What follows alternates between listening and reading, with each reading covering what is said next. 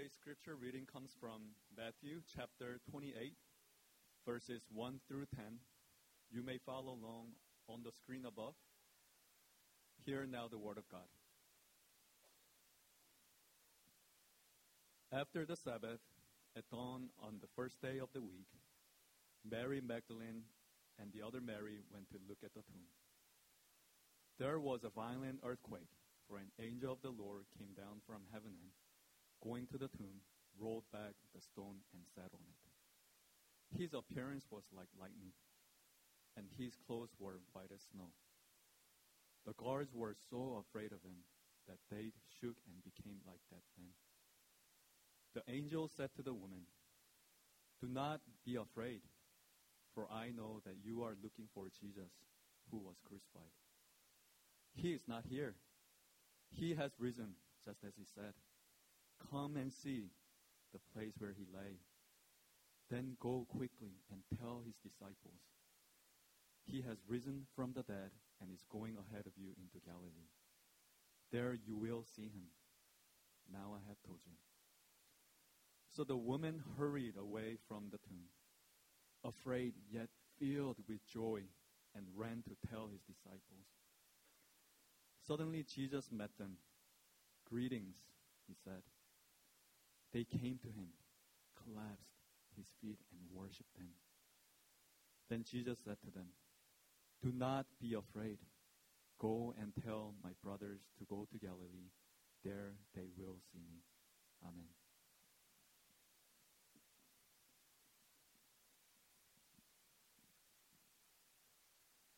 Happy Easter to all of you. It's good to see that our brothers and sisters in Christ, that we can all gather together on this one special day throughout the year to celebrate what Christ has done for us.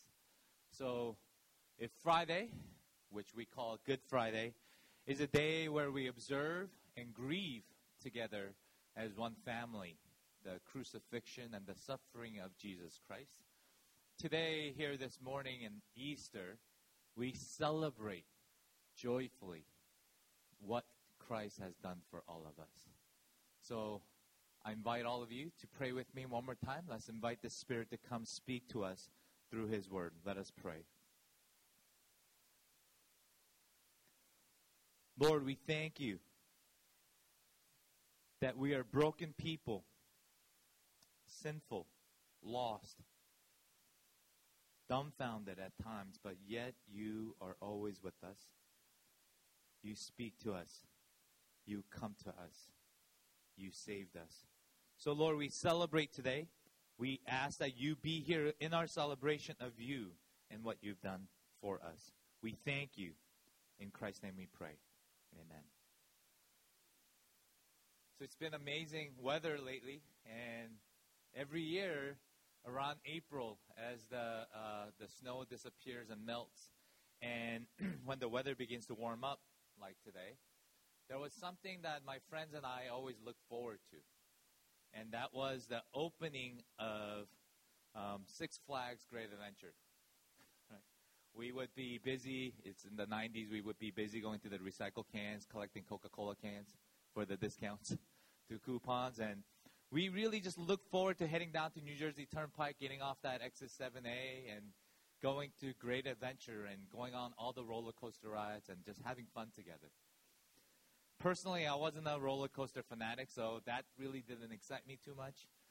I went more for social reasons. So for me, the drive, the hour drive down to Great Adventure was just as fun and exciting as the, the, the rides that took place at Six Flags. If there was one thing that did make my heart beat faster because I was so excited was actually the the amusement park games, right? The games that you can never win. It's rigged, so you can't win. But I love playing it, and perhaps it's just like winning against those odds made me so excited. And after a while, I got pretty good at it. I used to actually make money off of it. I used to win the dolls and the, the from the games, the prizes. I used to walk around as young uh, twelve, thirteen-year-old with my friends, and we used to sell them to young couples, right? We used to like kind of dangle in front of the girlfriend and the boyfriend, like, "All right, I'll buy it for you," right? And I used to actually make my money uh, back, the entrance fee back, from selling those dolls and prizes.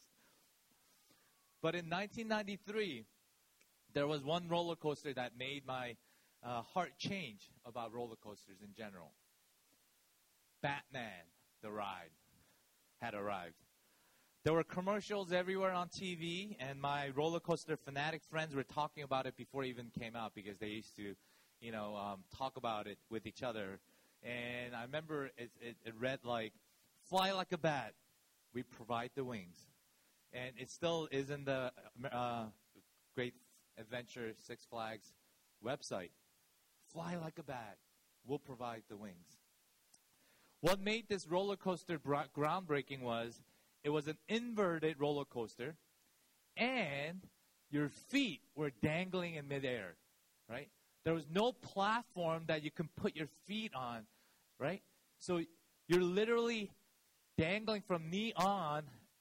Many of you maybe experienced it, where you're just flying, and it would just zip down fifty miles per hour from ten-story high drop, and it would go in a three hundred sixty degree spin right away from the beginning, going at fifty miles per hour, enough to feel the four G force. It really doesn't seem like much to have your feet just dangle in the air. It doesn't seem like much of a change, but it really did change everything, at least for me. There's something about not having your feet on the ground or on a platform that makes you much more scared and much more nervous. We are land creatures, and there's something to, so secure about being able to keep our feet on the ground. And sometimes I wonder if God created us, uh, creating us out of the dust from the ground had anything to do with it. When the ground beneath you moves and your feet are about to dangle, it's only natural that one feels anxious, nervous, and scared. The two Marys were trembling and scared. They didn't pay for this scary experience. They didn't expect a scary experience. They didn't expect the ground beneath them to move around, making them unstable. It wasn't a roller coaster ride, but it sure felt like their feet were about to dangle and fall through the cracks in the ground. As it says, a violent, violent sudden earthquake came about. Poor Marys, right? They simply went to the grave, to the tomb of Jesus Christ, to grieve, to cry, to give due respect to the Jesus Christ who died, their teacher, their Savior, only to be greeted by a sudden, violent earthquake. There's something about not having their feet securely on the ground that makes them very scary and scared, and rightly so. Matthew alone, interestingly enough, out of all the Gospels, Matthew alone includes such shaking of the earth, or the earthquake, when the woman arrived at the tomb. No other Gospel writer includes this detail. In fact, this is the second time that Matthew writes about the earthquake. And where it happened before? Only a chapter right before this. twenty-seven fifty, when Jesus Christ gave his final breath on that cross, suffering in pain, crying out to the Lord, it said that the earth shook violently. And here at the end of the Passion narrative, we see the earthquake revisiting us one more time as Christ is no longer seen in the empty tomb. Matthew makes sure we don't miss the significance of both Jesus' resurrection and death. That this is no accident. This is a, a, a, a clearly an act of one who has power and authority way beyond our imagination. Matthew wants to make sure that we get that. So he introduces this resurrection narrative today also with an earthquake. But the violent earthquake wasn't the only reason that the two Marys were scared. In their panic-stricken, you know, frantic mode, a ghost appears in front of them. And this is not an ordinary ghost, right? Ghost appears in front of them, which they don't really know it's an angel yet, removes this huge stone that no one human being can move. And then he's sitting on top of this stone, showing that he's kind of chilling out. He's casual. He's like, yep, that's what I did, right? And I'm here to tell you something. Can you imagine you're the two Marys? You go to a gravesite of your teacher, your Savior, and you want to cry your heart out. And then all of a sudden, the ground shakes. You tremble in fear. And then you see this ghost image sitting on top of a stone, kind of smirking, looking back at you. It says in verse three, his appearance was like lightning, and his clothes were white as snow. How scared would we be? Sometimes I think this reenactment of this resurrection scene would be an amazing amusement park experience, right? People would pay to be this scared. But the women were not the only ones there experiencing this, witnessing all of this. There were the guards. Verse four reads, the guards were so afraid of the angel that they shook and became like dead men. I'm sure these weren't just ordinary guards. I mean, after all, Jesus Christ had a huge following. He did say he was the Son of God, the Savior, the Messiah, and there was a following, and the crucifixion was this big ordeal where thousands came out in mass to watch. So these guards, I'm sure, who were appointed to protect the gravesite of Jesus Christ were no ordinary guards. They were probably strong. They were smart. They had high ranks. They were probably their most fearless, brave, well-trained guards. But who can blame who can blame them? If I was a guard, I'd be scared. It doesn't matter how well you are trained or how fierce you are. If you were there witnessing what the two Marys witnessed, anyone would have been frozen with fear, just like these guards. There definitely is fear among all these characters, guards and the two women. But there's also another image that is intertwined here with fear, a theme that Matthew wants us to get in this in these verses. There is fear, yes, but along with this fear is tied, intertwined with another image, another theme that Matthew wants us to get, and that is a vision. Fear, but to see. Matthew wants us to feel the trembling of the Marys and the guards, but he also wants us to see, as the angel tells the two women, look, come see the place. You will see him. They will see me. Even in what the angel says, you are looking for Jesus, right, Marys? The verb to see or to look has the sense of seeking what was once in hand and it was lost. This image of seeing, vision, repeats over and over again throughout the resurrection narrative, along with the fear. It's as if the angel was saying, hey, I know you're scared. You're supposed to be scared. But don't be afraid. Open your eyes. See. See what God has in store for you. In the midst of being scared, the angel wants us to keep our eyes open and see what God has in store for us. It's as if the angel is telling us to keep our eyes open during the roller coaster ride, because with it open, you might feel fear, but you might see something else. It might enhance your experience. You may see the vision that God wants us to see.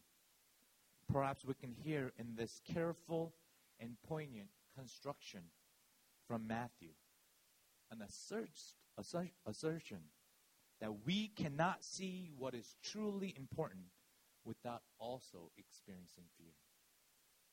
We cannot experience what is essential, so important, so crucial in our lives without experiencing fear. We cannot meet Jesus without being shaken. That these two human capacities are linked It's evident that you want to experience something so life-changing, so life-forming, so rejuvenating, so restoring. Guess what? You want to see that happen in your life, and perhaps many of us already have. You will tremble and you will experience fear. Because the ground beneath us, what we thought gave us foundation, security, will shake. All the idols that we worship, all the things that we love in our life, all the things that define us and identify us, those things in which we stood on top of will break and shatter. In response to their fear, the angel replies, "Do not be afraid. Don't be afraid." In English, it sounds like a command, but there's something lost in translation here. If you see the Greek word, what the angel says about fear is not a command. The sense of "do not be afraid" is an emphatic requirement, but a comforting assurance. He's in fact saying, there's nothing to be fearful of. You need not fear. I'm from God, Jesus Christ. This calming voice comes from an authority who speaks with power that is beyond this world. But you can't help it. The women are still afraid. But something shifts. Something shifts in both of them. Despite the danger, they get up, they move, and they act. As the angel says, "Get up, move, go to Galilee, and there you will see Jesus Christ resurrected." They're not given one hundred percent proof of the resurrection yet. They didn't get to ask quite, "Wait a minute, angel, I have some questions about this." There were no answering of questions. There's no debate here. They simply act, even in midst of their fear. And their fear begins to change. It's not just all fear. Their fear, we can see, also now contains joy. There will be fear and joy when we experience the resurrected Christ. What's interesting about Matthew's account of the resurrection here is that this is the only place where the women meet Jesus Christ actually on their way to Galilee. As they get up, move, and act on their way, they see Jesus Christ resurrected, and they interact with him. But in Matthew's gospel, the women meet Jesus when they're on their way, when they are going, what, doing what the angel called them to do. In a sense, this gets the resurrection out from the grave, out from the tomb, and into the world. And isn't that what Easter is about? Death had been defeated. We move out of the tomb, out of the grave, out of death, and we move toward the resurrection. We move into the world as the two Marys did, as we respond to the Holy Spirit. Your God that you worship is above death. So find hope. You may tremble, you may fear, but you will also find joy, hope in our God who says, "I will be with you no matter what." In a sense, this gets the resurrection out of the tomb and out into the world. It isn't just an event that happened in this one place to one body. It is something we just point to this one special service each year. It's not just that. The resurrected Jesus is the one we encounter when we have come and seen, and then go and tell. So as the angel invites Mary, "Come, don't be afraid, see, but now go and tell." This is the good news. Go and tell. And in the same way, God tells us today, congregation, church, New Mercy, those who are visiting, those who believe that Jesus Christ is our Savior, Lord Jesus Christ, the Messiah, come, see, tremble. It's okay. You're supposed to be fearful. You're supposed to be scared. But calm your heart, because underneath that fear, you will find joy somewhere as you trust in our God. As God says, come, see, now, go and tell. None of the other evangelists placed additional witnesses in the tomb garden. And this is another interesting fact about Matthew's account, is that only in Matthew's account, there's the two Marys, but there's also the two guards. What a contrast.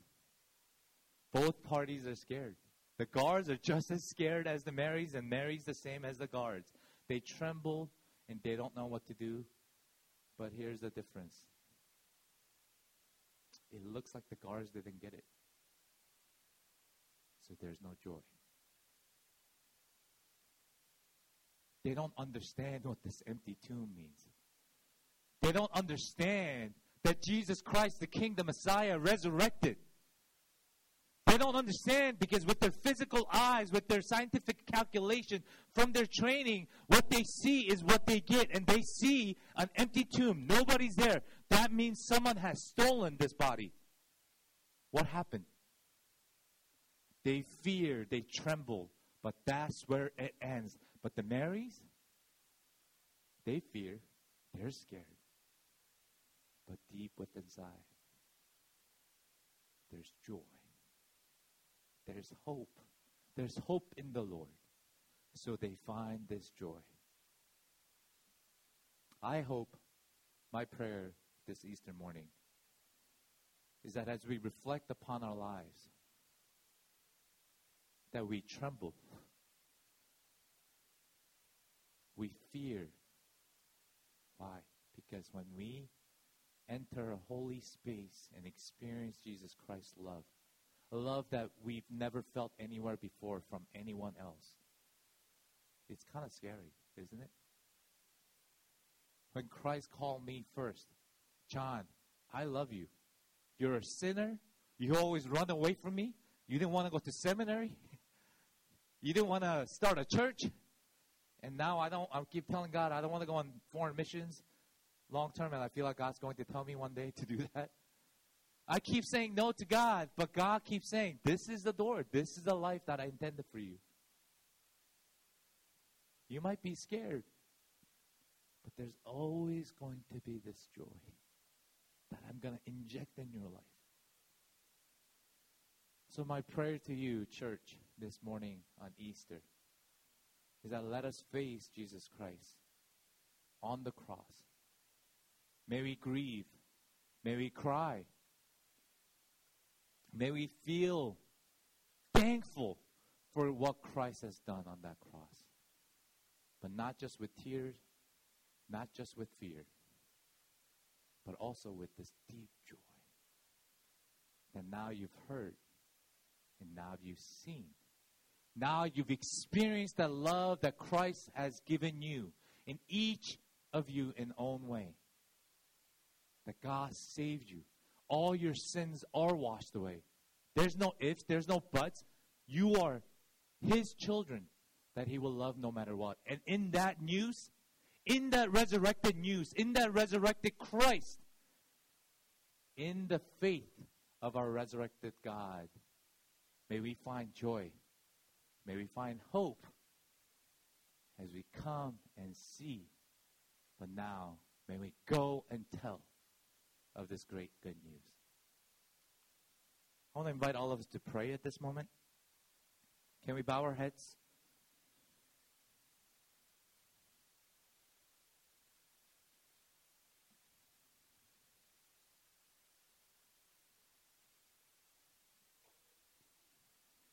May we just pray. May we give our God a, a prayer of thanks. May we give God all glory, all honor, May we promise to God one more time in our lives, God, I'm sitting here not because of the things that I've done, not the awards that I've achieved, not because of the medals that I've earned, but because of you and what you've done on the cross for us. And we thank you. We thank you that you're a God that not only just disappeared, but that you resurrected. Amen, God. Amen. That you're a resurrected God. That resurrected God that returned into our life and given us hope when all else fails, when our jobs, when our spouses, when our friends, when our children, when our parents disappoint us, when our expectations fail. God always reappears, says, I'm here. Don't be afraid. Don't be afraid. I'm here. I love you, and I want to give you hope. Follow in my ways. Get rid of the idols. Get rid of the things that you've found foundation on, your ground that you've achieved. Get rid of those because it's not necessary. I will give you refined hope, renewed hope, and this resurrected Christ promises us, promises us through what he's proven in his life, that we will all experience joy, that we will all experience so much joy that we cannot contain it, that we must now go and tell, go and tell others. May we go and tell others.